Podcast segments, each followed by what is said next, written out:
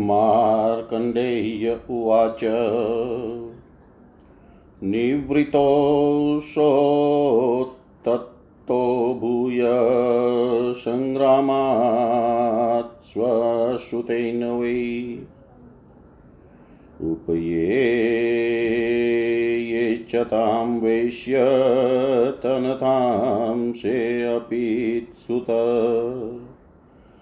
ततः स वैश्यतां प्राप्तः समुपेत्याह पार्थिव्यम्। वृपालयन्मया कार्ये तत्समादिश्यतां मम। राजोवाच धर्माधिकरणे युक्ता वा भ्रव्याध्यास्तपस्विन। यदस्य कर्मधर्माय द्वन्द्वं तु तथाचर मार्कण्डेय उवाच ततस्ते मुनयस्तस्य पाशुपाल्यन्तथा कृपिम् वाणिज्यं च परं च चख्युषभाषद तथैव चक्रैः शशुतस्तस्य राज्ञो यथोदितं तै धर्मवादिभिधर्मच्युतस्य निजधर्मत।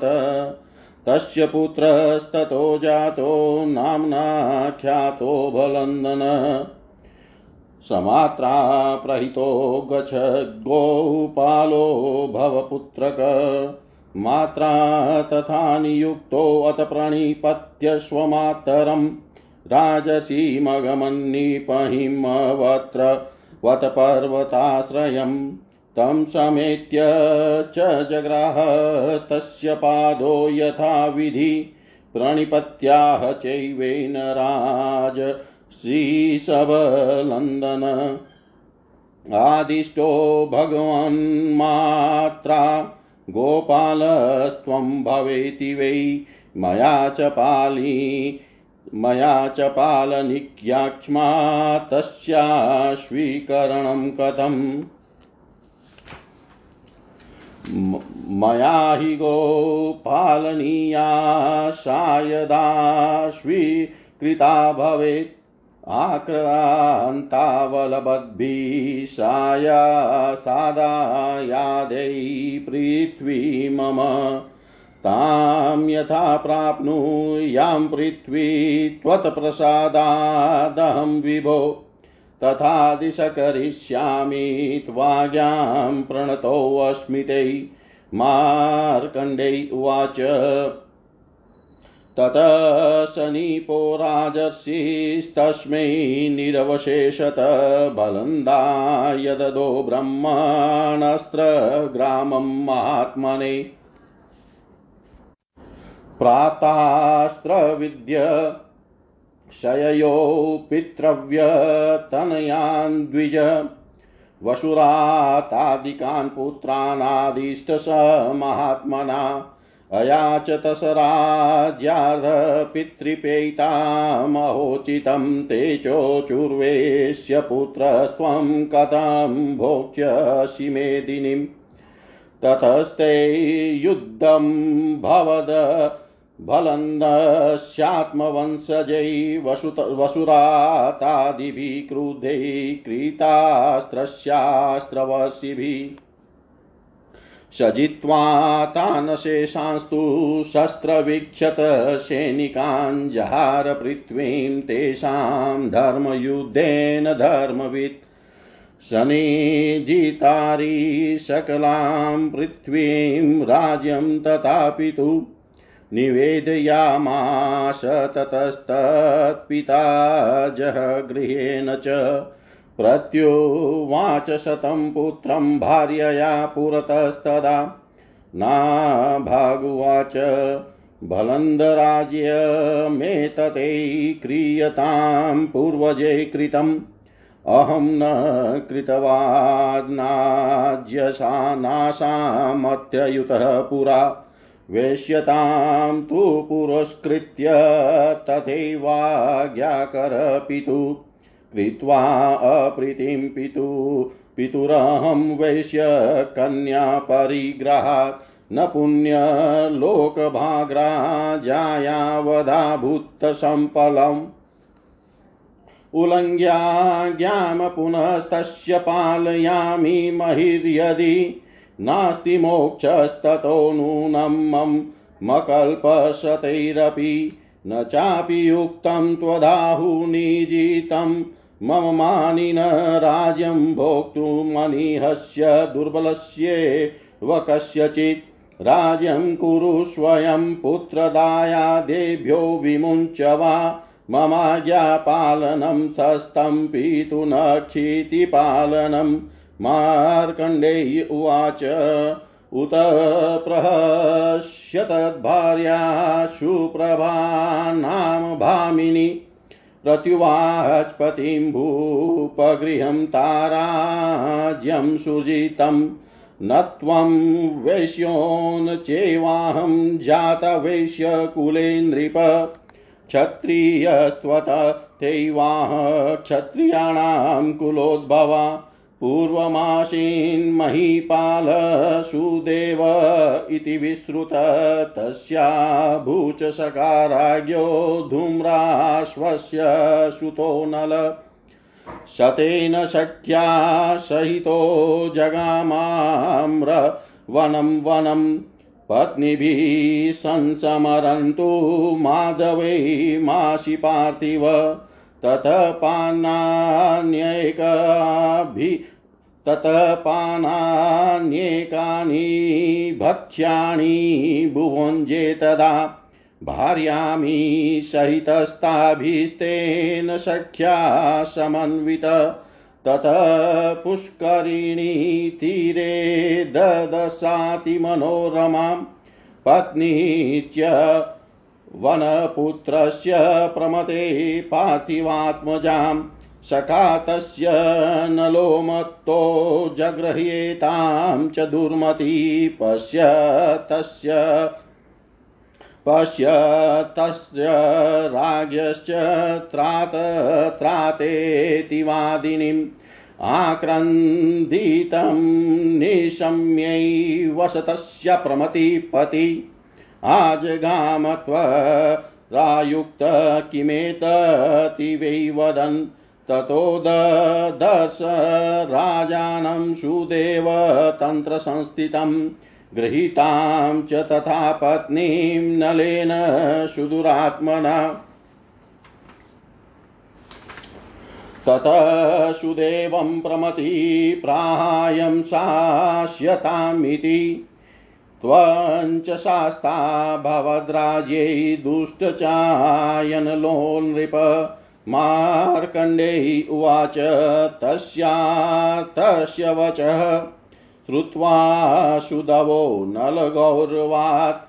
प्राह वैश्योऽस्मिन् गच्छान्यं क्षत्रियं या, क्षत्रियं त्राणकारणात्। ततः स प्रमति क्रुधस्तेजसानि दनिव प्रत्युवाचाथ राजानं वेश्योऽस्मीत्यभिभाषिणम् प्रमति उवाच, एवमस्तु भवान् वैश्य क्षत्रिय क्षतरक्षणात् क्षत्रियै धार्ये, धार्यते शस्त्रं नार्थशब्दो भवेदिति। सत्वनं क्षत्रियो भावी वेश्य एव कुलाधम्। इति श्रीमार्कण्डेयपुराणे नाभाक्चरिते एकादशाधिकशततमोऽध्याय सर्वं श्रीशां सदाशिवाय अर्पणम् अस्तु। ॐ विष्णवे नमः। ॐ विष्णवे नमः। ॐ विष्णवे नमः। मार्कंडे जी बोले, अनंतर पुत्र के संग युद्ध करने से राजा निवृत्त हुए और उनका पुत्र भी उस कन्या से विवाह करके वैश्यत्व को प्राप्त हुआ। तब उसने वैश्यत्व को प्राप्त हो राजा के समीप जाकर पूछा, हे भूपाल, अब मुझको क्या करना चाहिए? सो आज्ञा कीजिए। राजा ने कहा बाभ्रव्याधि जो समस्त तपस्वी धर्माधिकरण में नियुक्त है, वह जिस कर्म को धर्मानुयायी कहकर आज्ञा दे, उसी के अनुसार आचरण कर। मार्कंडे जी बोले, तब उन सभासद मुनियों ने कहा, पशुपालन, कृषि और वाणिज्य कर्म ही तुम्हारा उत्तम धर्म है। राजपुत्र भी अपने धर्म से च्युत होकर राजा की आज्ञा अनुसार उन धर्मवादियों के निर्दिष्ट धर्म का आचरण करने लगे। उनके जलंदन नामक पुत्र हुआ था। उसकी माता ने उस, उसको, हे वत्स गोपाल हो। यह कहकर गोपालन में नियुक्त किया।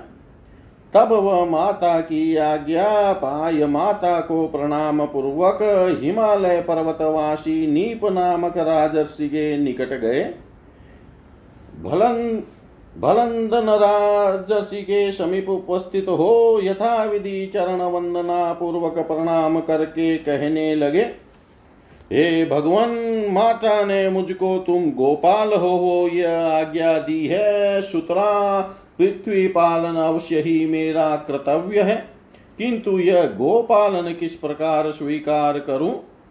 क्योंकि पृथ्वी पालन मेरे स्वीकार करने पर भी इस समय बलवान ज्ञातिगण के द्वारा आक्रांत हो रही है।